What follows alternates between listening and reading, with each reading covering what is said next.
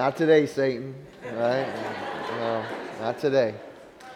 Or last night. Right?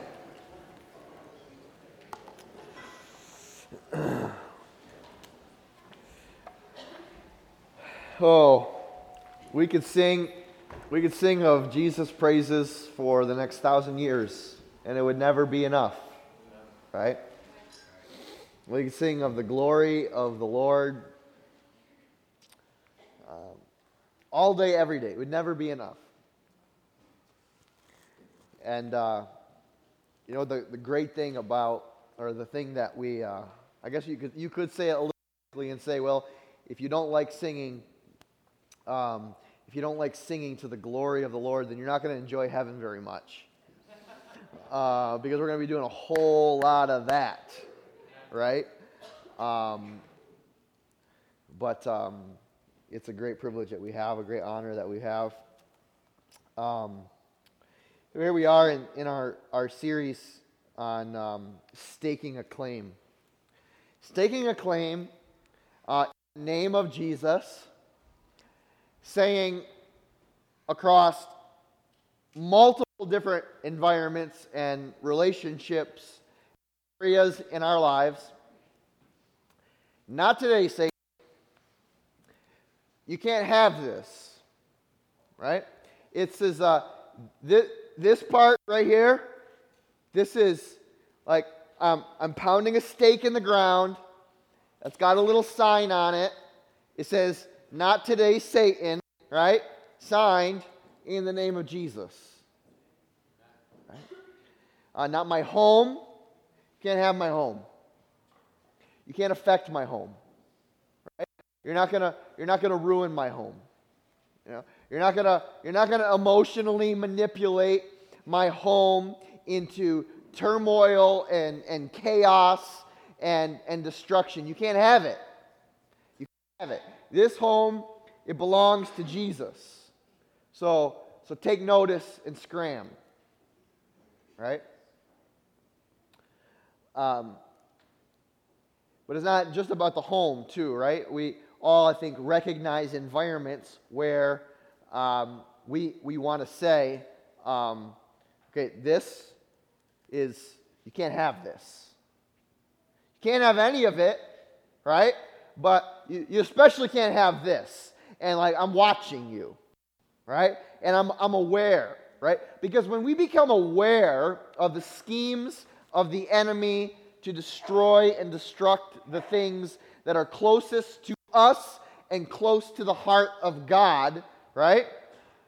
Then the whole game changes because no longer is there like sneak attacks. We begin to see we begin to see um, why things are the way they are. You know what I'm saying? Like when we when we become aware that there is a battle being waged around us and that and that Satan to possess for the purposes of destruction my home, my kids, my marriage, my mom, right? As we'll talk about on Mother's Day, right? When, when I become aware that Satan has a scheme and a plan to destroy those things, right, my attitude towards defending those things becomes different.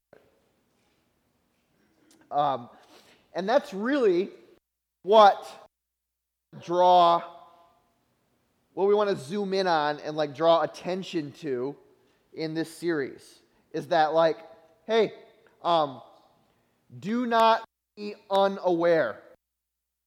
Do not be sleeping, right? The, um, the, the, uh, okay, so um, if you didn't know, uh, last night I had um, a very, very big opportunity to participate in um, a, a promotion, a martial arts promotion for Brazilian Jiu Jitsu. It's an art that I've, I've practiced for a long time. Um, out in Pittsburgh, this. Anyway, I was had to fight this last night. Okay, and um, and one of the motivations, like one of the motivations for training for that event, was that um, I knew or I thought uh, every time I didn't want to go to the gym, my motivation for going to the gym was that my opponent was probably at the gym.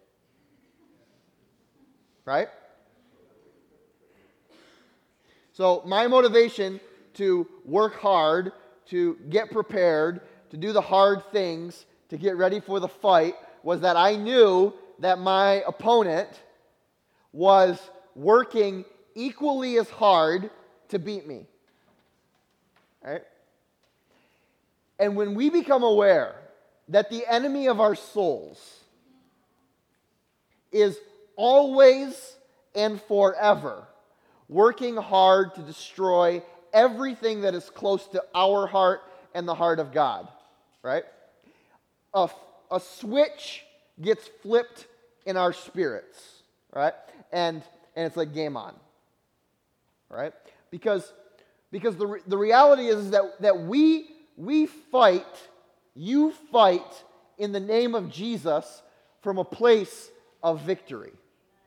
You're not, you're not fighting to catch up, right? You're not, not fighting to take ground.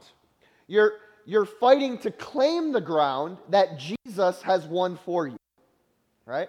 And, and, and all that is necessary for you is to, is to take the flag of Jesus and to stick it firmly in the soil of your life so that the enemy takes notice that you're not blind to his schemes Right? and the game changes completely. Um, so we're going to talk about our children this morning. Now, fully aware, some of you might not have children. It's okay. Substitute out children for anyone who is close to you, anyone who is near and dear to your heart. Okay? Same thing this morning. Principles are all the same, practices are all the same, scripture is all the same. It doesn't change at all. Right? you may also have a niece or a nephew or a grandchild, right? You may say, well, um, my kids are all grown. Even more important, right? It does not change, right? They're always your baby, right? Okay. Um, here's something that we, I think, we, uh, we don't often think about, all right? Especially when we're feeling particularly um, defeated in parenting. I'm failing. I'm not doing it right. Um, my kids are going in a direction I, I'm not. I'm not cut out for this. Right? Listen. Um, God chose you to be your child's parent. He chose you. God could have chosen anyone. God could have chosen anyone to be the parent of your child. And He chose you. And God does not make mistakes. And God did not, God did not, that's not an accident on God's part. God, God didn't screw up when He made your child yours. That was intentional. And because God does not make mistakes, and because God chose you specifically for the task of raising your specific child, that means that God has given you and you alone, no one else on, in all of the earth, you and you alone have the unique authority and opportunity to stand in the gaps of your lives. There is, there is no one else that is suited to do it better than you. Not your not, not the kids' grandparents, not teachers, not their Sunday school teachers, not me as pastor, not Pastor Corey, right? You are the authority that God has placed in their lives stand in the critical gaps when they don't know what to do, don't know where to go, and need someone to follow. It is you. And God has chosen you for that task, and He has given you authority for that task. Um, there was a interesting thing that happened. I don't know if he's here this morning. I don't know if is Javi here this morning. Is Javi here? Okay, so when we were in Honduras, um, Katie and Javi thought it would be this excellent cultural experience for Corey and I to take us to um, downtown Tegucigalpa and take us to a, a, club soccer game. Now, I know for you, uh, for us Americans, when we talk about soccer, we're like, oh yeah, soccer, meh, whatever, right? Um, no, not in any other country in the United or uh, other than in the world, right? Um, soccer is life. tacos are life here. Soccer is life there, right? Um, and and and listen, uh, we were walking in um, downtown in the city of Tegucigalpa, very large city, um, and uh, we were very busy that day. And it was it was Sunday, so I had my church clothes on, right? And um, just in case I wasn't the most gringo man in all of Honduras that day, I had my church clothes on to go to a soccer game in Honduras, right? Red beard, blue eyes, church clothes on, middle of Honduras. So, um, as you can imagine, I blended right in, right? Um, so, as we parked the car, right, and we were walking uh, to the stadium, and we had to walk a little ways through um, some. Uh, I, I, I've felt safer in life, let's just put it that way. Um, uh, there, there's times where I've been more comfortable. Um, and uh, as, as we were walking, we were kind of following, um, we were following Javi and his dad. And uh, usually I'm pretty, uh, a pretty confident person in those types of environments, but these people would like start to just like um, you know it's like gringo alert going off right? And so they would start to approach us right?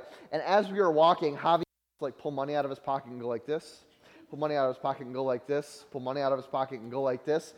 And then we asked him we were what you know javi what are you doing? He's like i was paying them to leave us alone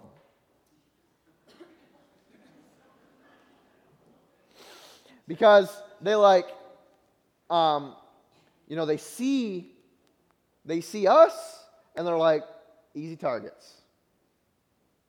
Easy peasy. Right? And so Javier, in this, like this, you know, it was kind of funny to talk about, but like, honestly, in this incredible act of honor and protection and shielding us even from the danger that we didn't even really knew um, existed, began to began to stand, he stood in that gap for us. He, he stood in that, in that place and took care of, right? Kind of, kind of cleared the way, parted the sea so that, there, so that we were safe, so that, so that we were, uh, that we were okay. All right? Um, there's a, you know, uh, scripture in um, the book of Ephesians. If you have a Bible, why don't you take it out, turn it over to uh, Ephesians chapter 6. Um,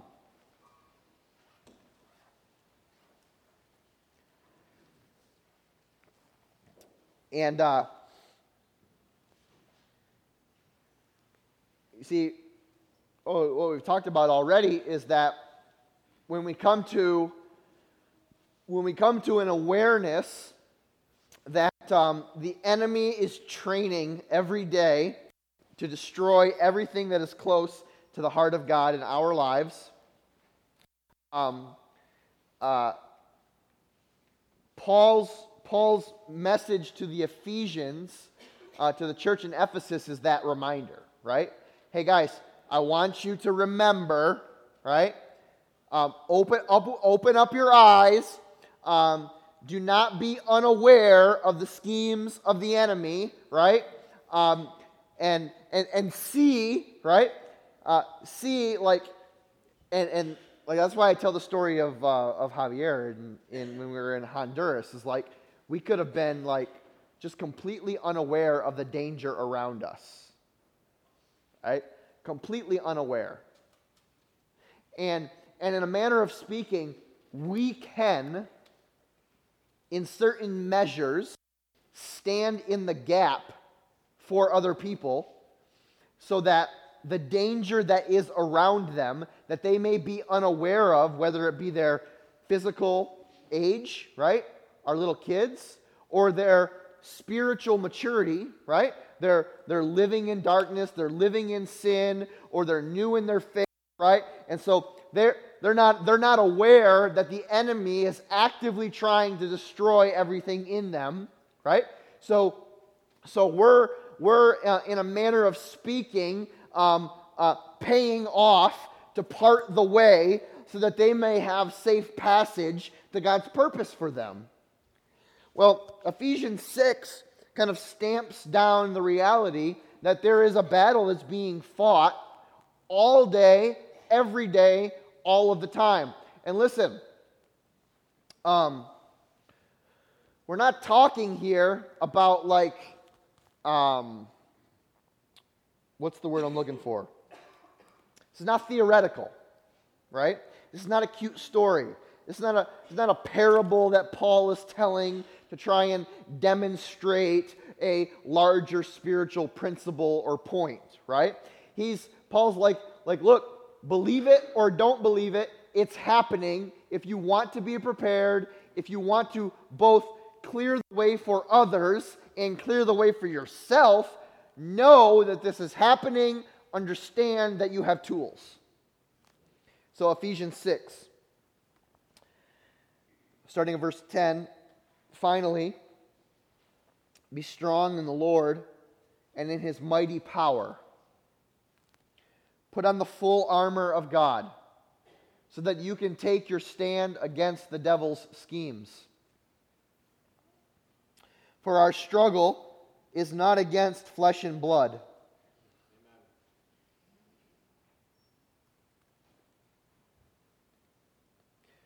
You know, you don't have people problems. You don't have people problems. You have an enemy who is actively trying to destroy and destruct everything that is close to the heart of God around you. Like, well, what are you talking about? God, the enemy's using that jerk that I work with, right? To get at me? Yeah, because every time you look at him, right, your attitude completely changes, right? And you forget that you're on mission for Jesus Christ place and all you can think about is how much you wish this jerk would find another job. Right? Can I get an amen from someone who believes it? Right? Yeah? Yeah, okay. Right? You don't have people problems.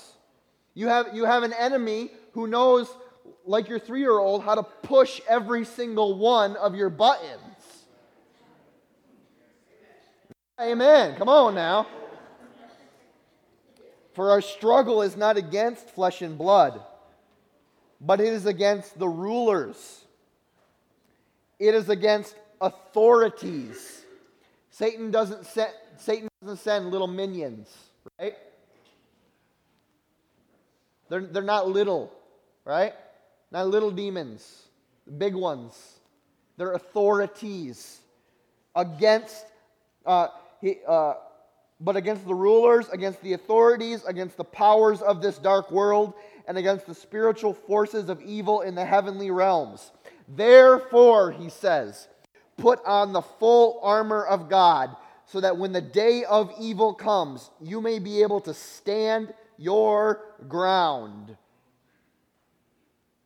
And after you have done everything to stand, stand firm then, with the belt of truth buckled around your waist, with the breastplate of righteousness in place, and with your feet fitted with the readiness that comes from the gospel of peace.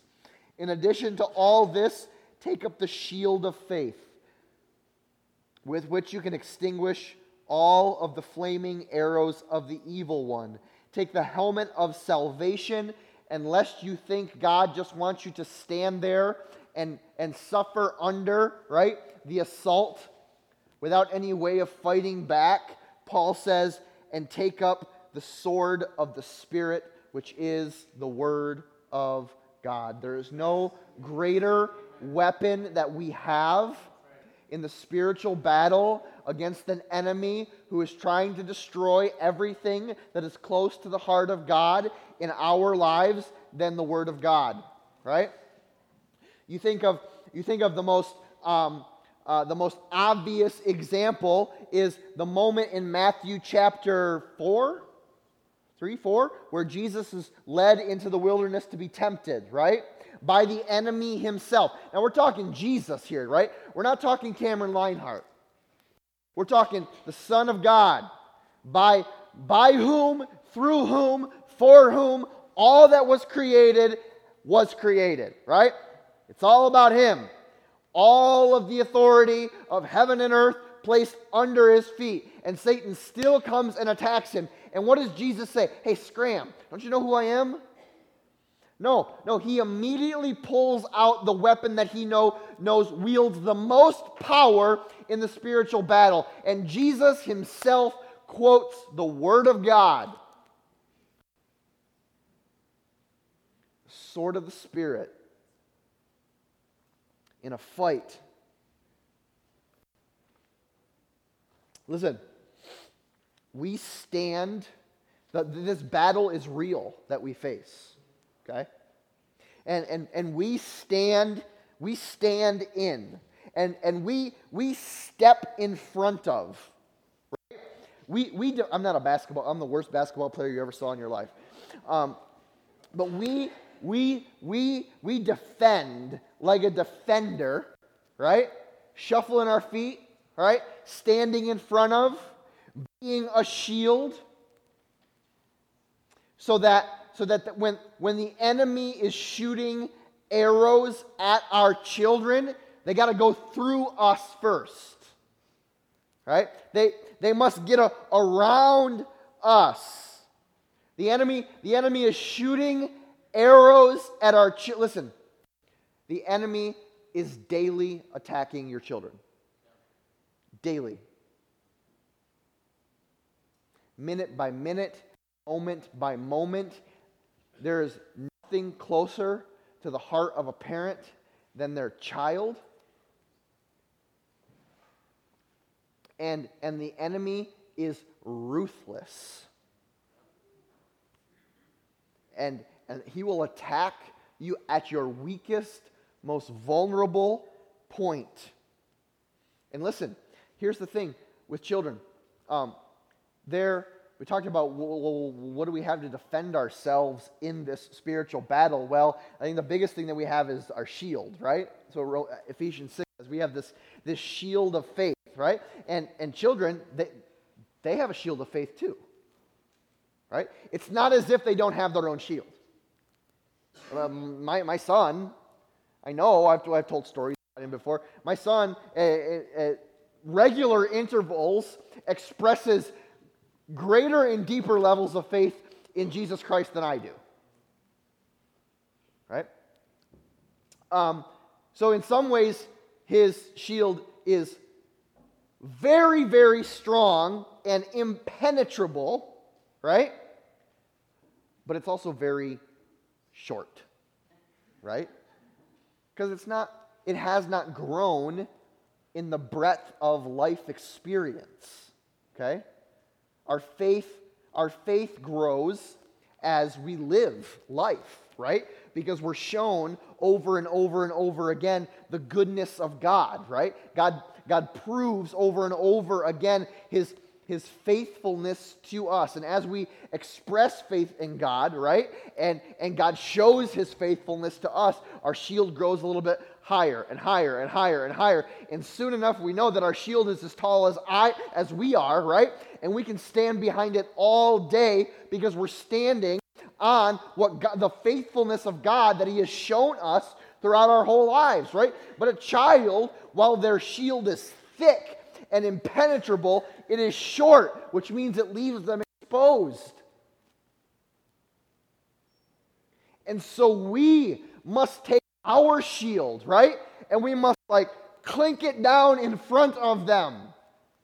We must, we must place it in front of them. And listen, even if you might be standing there and be like, man, well, my even my child has such greater faith than I do, has such greater passion than I do. My fa- my shield is small too. My, I, I don't it's not like my shield is any bigger than his. I don't, I don't know if I can really defend him very well. Listen, right? Don't overthink it, right? Even if your shield is small, right? Two shields are better than one, and there is no substitute for the spiritual passion of a parent who is willing to protect their child. None. You will, you, you, will, you will shake the gates of hell with a passion to protect your child when you understand Satan's schemes to destroy their lives.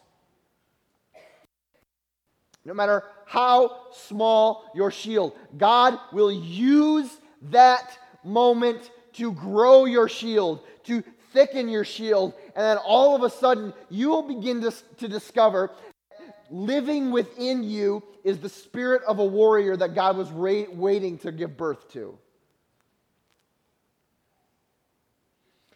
How, how do we hold a big shield for our children? How do we do that? Well, uh, we hold a big shield for our children through the act of intercession. Now, that's a can be a you know big old fat Christian word, right? That might not mean anything to you right now, but um, think of it this way um, interceding, or the act of intercession, right, um, is, the, is really the, the act of, of standing in between or standing in the gap for someone else. When you pray for someone else, when they come and you say, um, I'm sick, or man, you know, I am I'm going through this, my marriage, and things are not going well, and I don't know what to do, and I don't know how to fix it, and um, I've tried to pray, but I don't even know what to pray, um, and I don't even know if God wants to heal it. I, I'm just like, I throw my hands up. I don't know. And, and, you, and you come to me and you, and you say, Will you pray for me? And, and there's this gap, right, that you're experiencing. This gap of, I don't know what to do. I don't know how to deal with it. I don't see a way out. Um, I, am so, because it's so difficult to see something clearly for what it is right? When it's when it's two inches from your face. Right? And so and so you you gain there, there's some spiritual clarity and discernment and authority that is gained. There's some there's some ground that is to be won when when when you pour your heart out to a, a sister or brother in Christ, ask them to pray for you because because they stand back 10 or 15 feet from that thing and they see it very clearly. Perfectly clear. I don't know why my marriage is all screwed. Well, it's because of this and this and this and this. Well, I don't know. Well, let's just spend some time in, in prayer about it, right? And, and so we come, right? And we're able to stand in that gap, that gap that they can't see, that gap that they don't know it's there. Maybe they do know it's there, right? but maybe they don't have the spiritual energy, the emotional energy. They're exhausted from the spiritual fight, right?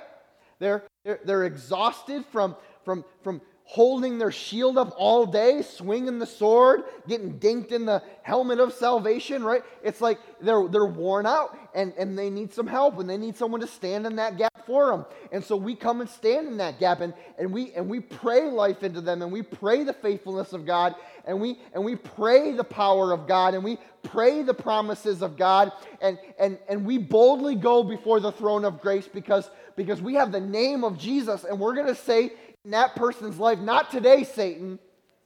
They, they might not have the words to utter it, but I'm here now and I see the gap and I'm standing in it. Not today. And that's exactly how we hold the shield of faith a big, honking, thick shield of faith for our kids. Is we, is we pray for them. We pray for them. Now, I want to give you some examples, right? I want to ground this idea of intercession in the Word, all right? So let's look at Romans chapter 8 first and know, um, so, so that we know, so that you know um, all of the time, all of the time, you have someone that is interceding before the Father on your behalf. That, that you, you can be an intercessor for sure, but, but you are being interceded for all of the time. Romans chapter 8, starting in verse 26.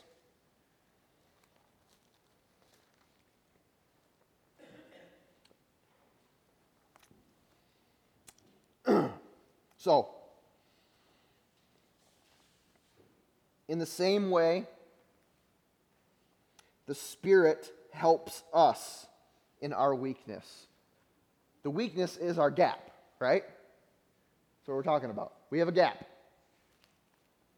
We do not know what we ought to pray for. You ever been there? But the Spirit Himself intercedes for us. Who is our intercessor? Spirit of God. What are you talking about? It's crazy talk. No, see, the Spirit, the Spirit of God likes you. Do you know that? We, we, we, we make uh, this no, there's, no one's going to argue that God, I mean, maybe you might not know or feel like God loves you very much, right? Sometimes that's, we, we gloss over the love of God and forget to remind each other that God doesn't just love you, He likes you. Like, He actually likes you, He enjoys you. You, you are his great pleasure. You, you are the treasure of his heart. And he, and he delights in you. He celebrates over you.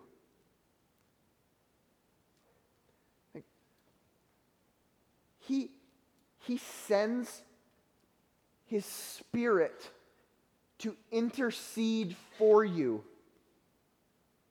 when, when your life is just one big gap. It's just full of weakness. And you're and you're so lost in the gap and you're so lost in the darkness and you're so weak and feeble in your spirit and in your mind and you don't know what to do. You don't even know what to ask God for. And if didn't know what to ask God for, you wouldn't know how, and you, you would feel ashamed, like, well, God doesn't even like me, and how could I ask for that? And it was like, hey, bro, I got you. I got you. When you don't know, I will send my spirit himself. The Spirit Himself intercedes for us with groans that words cannot express. He who searches our hearts knows the mind of the Spirit because the Spirit intercedes for the saints in accordance with God's will. In the midst of our inability to pray, in the midst of our inability to, to grab hold of the great promises of God that will deliver us out of circumstance, that will deliver us out of depression, that will deliver us out of anxiety, that delivers us out of bondage, that delivers us out of brokenness. When we when we don't have the physical capability, the mental capability, the spiritual capability to grab onto that promise, the Spirit Himself intercedes for us so that, so that we may come to the full will of God.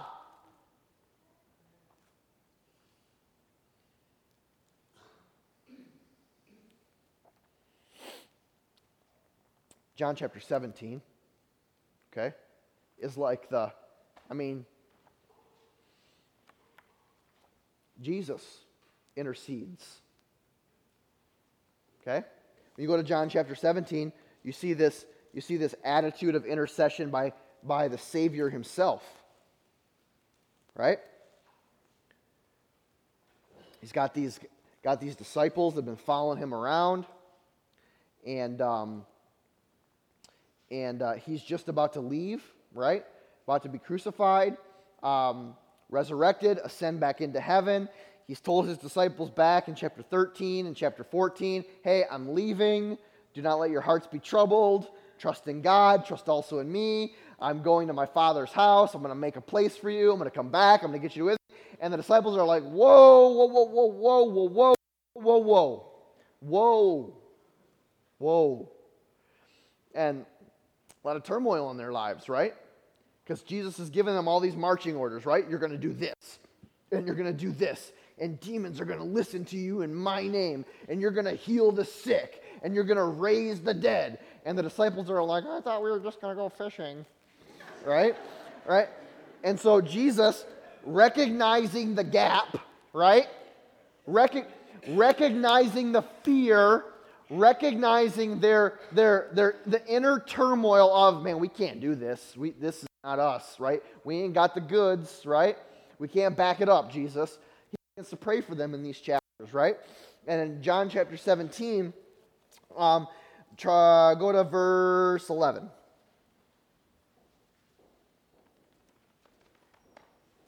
So, the whole section here is Jesus prays for his disciples. And so he's, listen, he's, we should, it's a great, we should always learn lessons from the way that Jesus prays, right? because he never prays for the benefit of the people around him.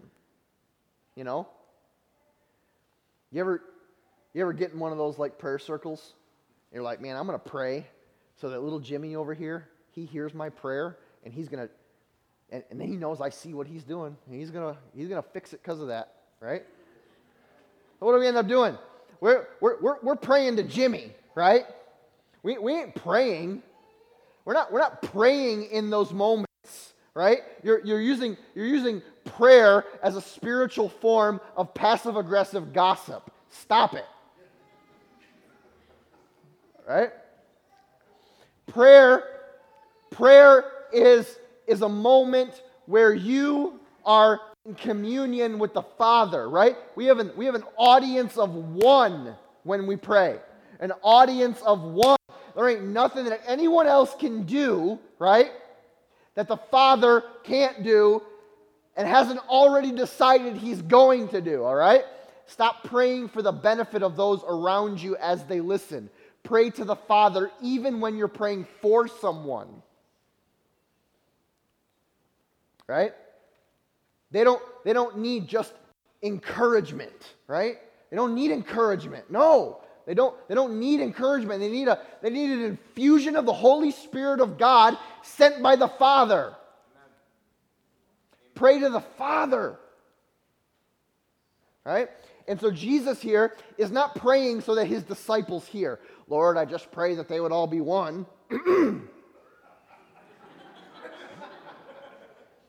right? He's not praying for unity so that they would hear and get their act together. Because he knows that they're not going to get their act together just by listening. He prays for unity to the Father because he knows that the Father is the only one capable of producing in them the spiritual results that, that they need to get. Right? And so when we pray for our children and when we pray for others, we're not pray we're not, oh dear Lord, I pray that Abby would really obey, right? We're not praying so that she hears. We're praying so that the Father hears. And Jesus prays here so that the Father hears. He's praying for his disciples, and he says, I will, I will remain in the world no longer, Father, but they are still in the world. I am coming to you. Holy Father, this is it right here. This is the verse.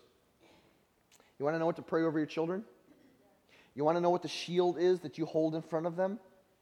You want, you want, to, know, you want to know how to intercede for your, for your children uh, to the Father, Holy Father?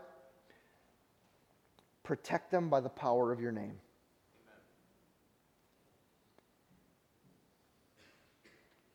Holy Father, protect them by the power of the name, your name, the name you gave me, so that they may be one as we are one. He goes on later in, uh, the, in the very same prayer in verse 15. He says, uh, My prayer, Father, is not that you take them out of the world. Ha, ha, Jesus, boop, mind blown, right?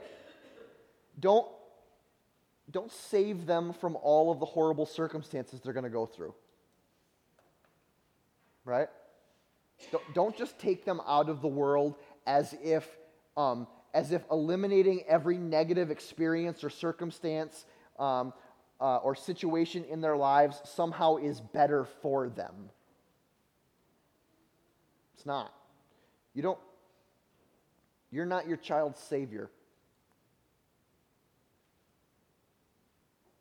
You, you don't help your child by saving them. You hurt your child.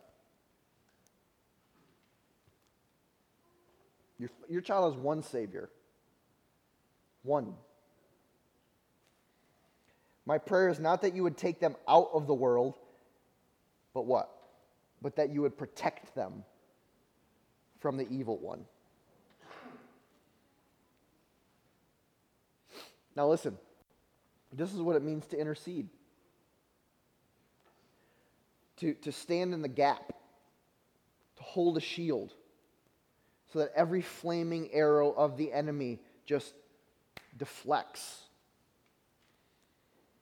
The more you pray, the bigger the shield gets. And, and listen, um, I'm, a, I'm a pretty big fan of Jesus, right? And Jesus is a really good intercessor. But, but does anyone know of the guy in the scripture named Epaphras?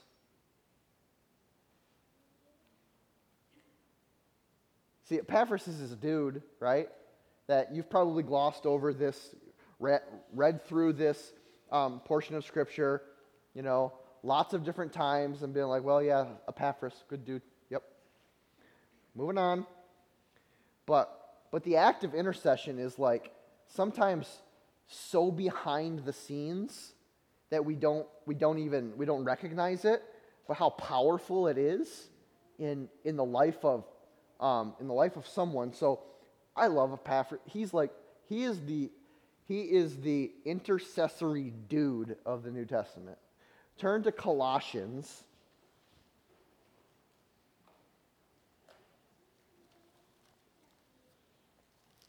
The end of Colossians, chapter 4, verse 12, 12 and 13.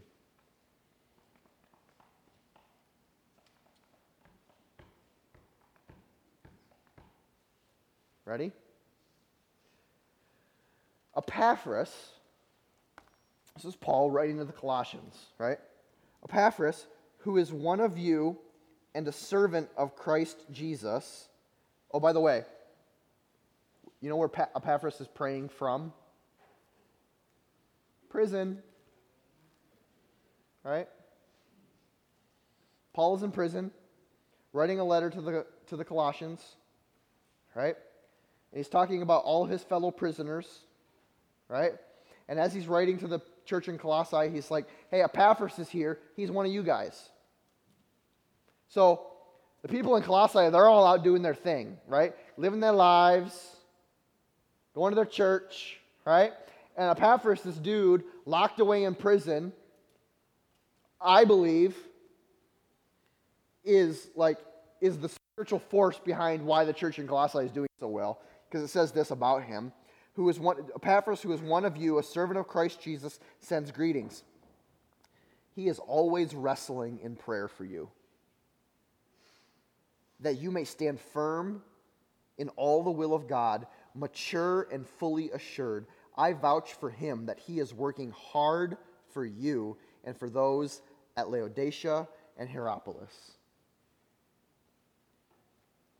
Epaphras, even in the midst of the brokenness of his circumstance, he could not be in a worse place, right? He takes it as his spiritual charge to wrestle in prayer that those in his church would stand firm. Stand firm in the will of God. Here's what we're going to do, all right? Because um, here's what I believe about, um, about staking a claim in your child's life, saying, Not today, Satan. Not my child, not today, not now, not ever. Not ever. Three weeks old, 60 years old. I don't care how old my child is, as long as I have breath in me, not today, Satan. Uh, God, God has given me authority in their lives, not you, Satan, not today. You can't have them. I'm not giving up. It's not too late. Right? When I don't have faith enough to pray for my child, the Spirit will intercede on my behalf. Not today. Here's what we have Listen, having a habit and a spirit of intercession over our children changes the way that we see their behaviors, their personalities, and the patterns of their lives.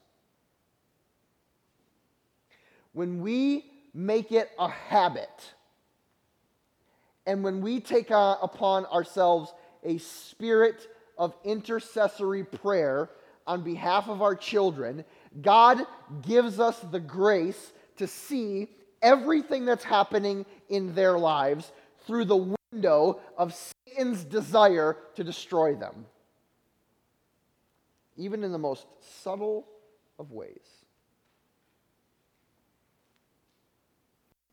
And so when we uh, my, my, my encouragement, my charge to you this week is that if you have a child, I have five, so I'll be, do, I'll be writing five of these this week. Right?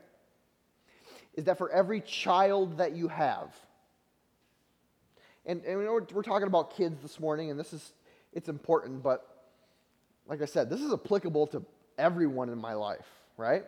In fact, I, I, I tell you what, I'll promise you that I will write one also for my wife, and I will write one for my pastor. All right? A prayer of intercession specifically um, geared to my child. I know them well, right? Because I have spiritual authority in their lives, I see the ga- I can see the gaps in their lives. I don't always understand why the gaps exist or how to fill those gaps or what's going on there spiritually behind the scenes that I can't see. But what I do know is that the Lord sees it. And what I do know is that when I don't know what to pray, that that gap might be filled, that the Spirit is going to intercede on my behalf, right? That, the, that, those, that those prayers will be heard to the Father. that the Father will st- show himself strong on my behalf. So I'm going to write a, a, um, a prayer that I'm going to pray over each one of my children every day, and my wife every day, and my pastor every day. I will begin a habit of intercession for them. Because, because you can't develop a spirit of intercession before you begin to develop a habit. And, and, and don't, don't tell me the excuse that you don't want to write the prayer down because then it won't be spontaneous and spirit filled. It's a horrible excuse, all right? God, the Spirit of God um, certainly uh, can inspire you to write something down, all right? Write it down, print it out, put it on your fridge, put it on your mirror in your bathroom, put it on your steering wheel so that you see it in a place every day where you're going to remember I'm praying this over my child. I'm praying this over my child. I'm praying this over my wife. I'm praying this over my husband. I'm praying this over my parents. I'm praying this over my, pa- my pastor. I'm praying this over my neighbor. Listen, here are some of the things that we're going to pray, all right? Be completely um, personally suited to your child, but right? But we have some, we have some like um, some some guidelines from the way that Jesus prayed, right? We're gonna we're gonna we're gonna pray um, for the that, that God would protect them um, in the power in the name of Jesus, right? Hey, hey, Jesus all over my babies, all right? It's all over them. The name of Jesus all over my babies. Okay, not today. Not, not today, Satan. Can't have it. Not today, right? We're gonna we're gonna pray the, the name of Jesus all over our children. We're gonna we're gonna pray um, like Jesus did that that that that that the Father would protect them from the evil one. Protect them from the evil one, Lord. Protect them. We're gonna we're gonna pray like Epaphras did that that Lord, I pray that Noah, Father, he would stand firm in the will of God. And firm in the will of God.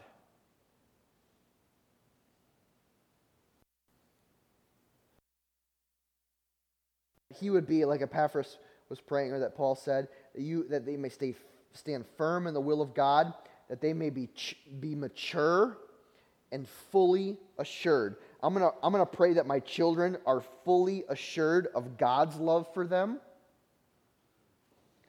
That they, have a, that they are fully assured that God loves them. That they are fully assured that the grace of Jesus Christ is perfectly sufficient for the forgiveness of their sins. So they don't live in shame. They don't live in guilt. They don't live in fear. They live in the assurance that God loves them and has saved them. And then I'm going to pray that they be fully assured not just of the love of God for them, but they be fully assured of my love for them. That, that, that, that God would change me every single day to express a deeper sense of my love and honor and respect for them. But see, here's the thing we don't want to just, when we're praying for our kids, don't just pray away the bad.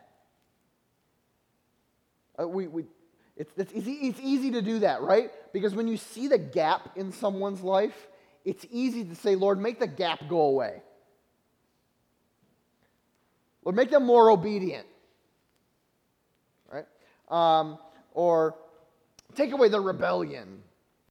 Or, uh, you know, give them eyes to see. So it's really easy to only pray that the Lord would take away the bad. Right? We don't want to just we don't want to just pray away the bad. We want to pray into the good. Right? Lord, I pray that that Noah would show an increasing passion for prayer, an increasing sensitivity um, to your Holy Spirit. That, Lord, that you would continue, like, Lord, you've given him such a, such a sensitive spirit, Father. I pray that you would, that you would continue to give him gentleness and, and meekness and humility, Lord, that he, that he might grow into a, into a man um, is, is tough, but is tender. So we pray into the good things in intercession, right? We don't just pray away the bad things. Listen. The spiritual battle, the war, is being waged. Every day, all day, right? The, the, the enemy is training. The enemy is scheming. The enemy is working to derail you. To not no, no, not derail you, to destroy you.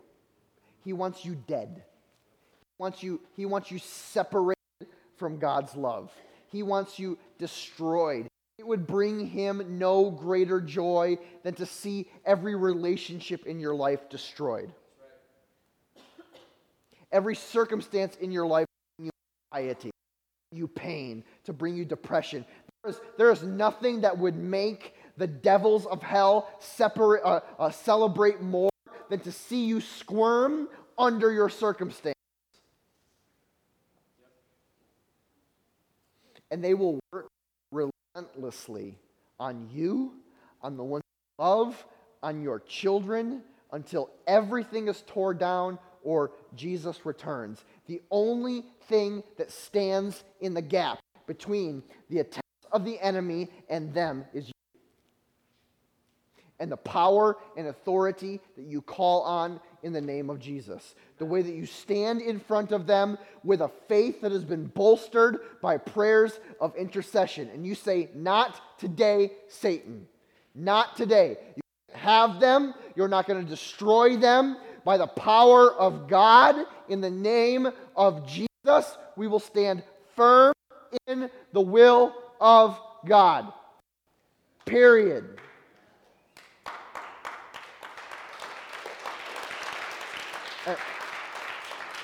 And listen, I'm telling you right now.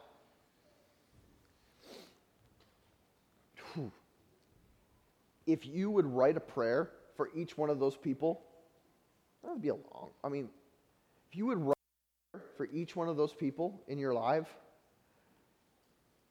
and pray it every day, maybe multiple times a day. Maybe it's the way that in moments of where I don't know what to pray, but I'm burdened, uh, uh, I mean, I got to pray this. If you would pray that prayer in your people's lives every day, man, I, I shudder.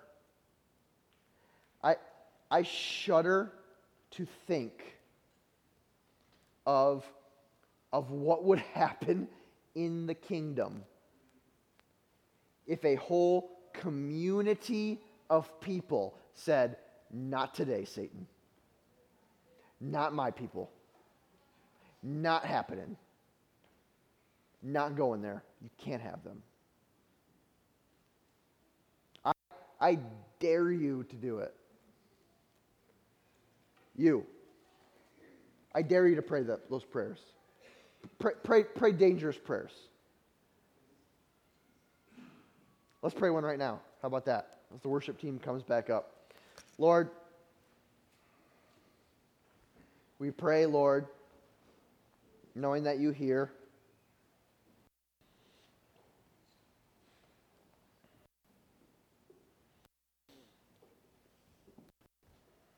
Lord, um, we know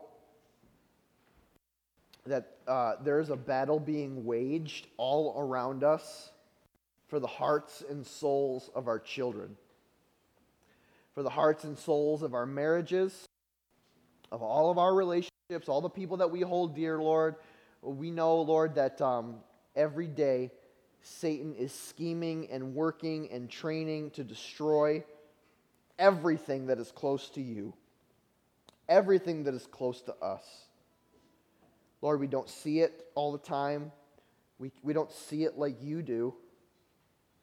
Um, Lord, but we are not powerless.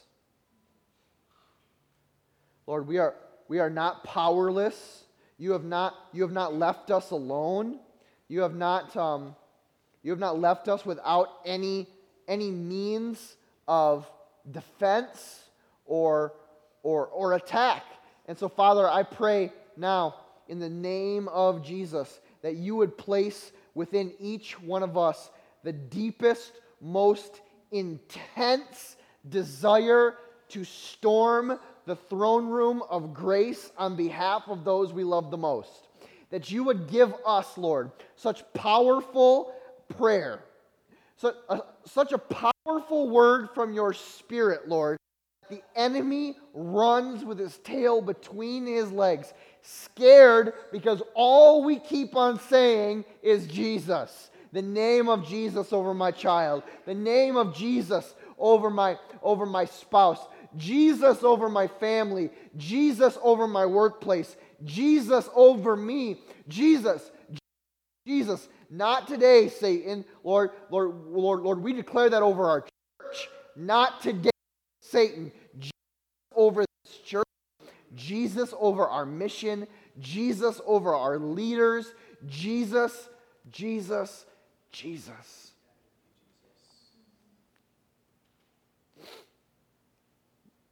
We love you, Jesus.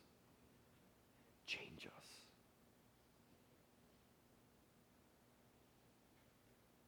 In your name. Amen.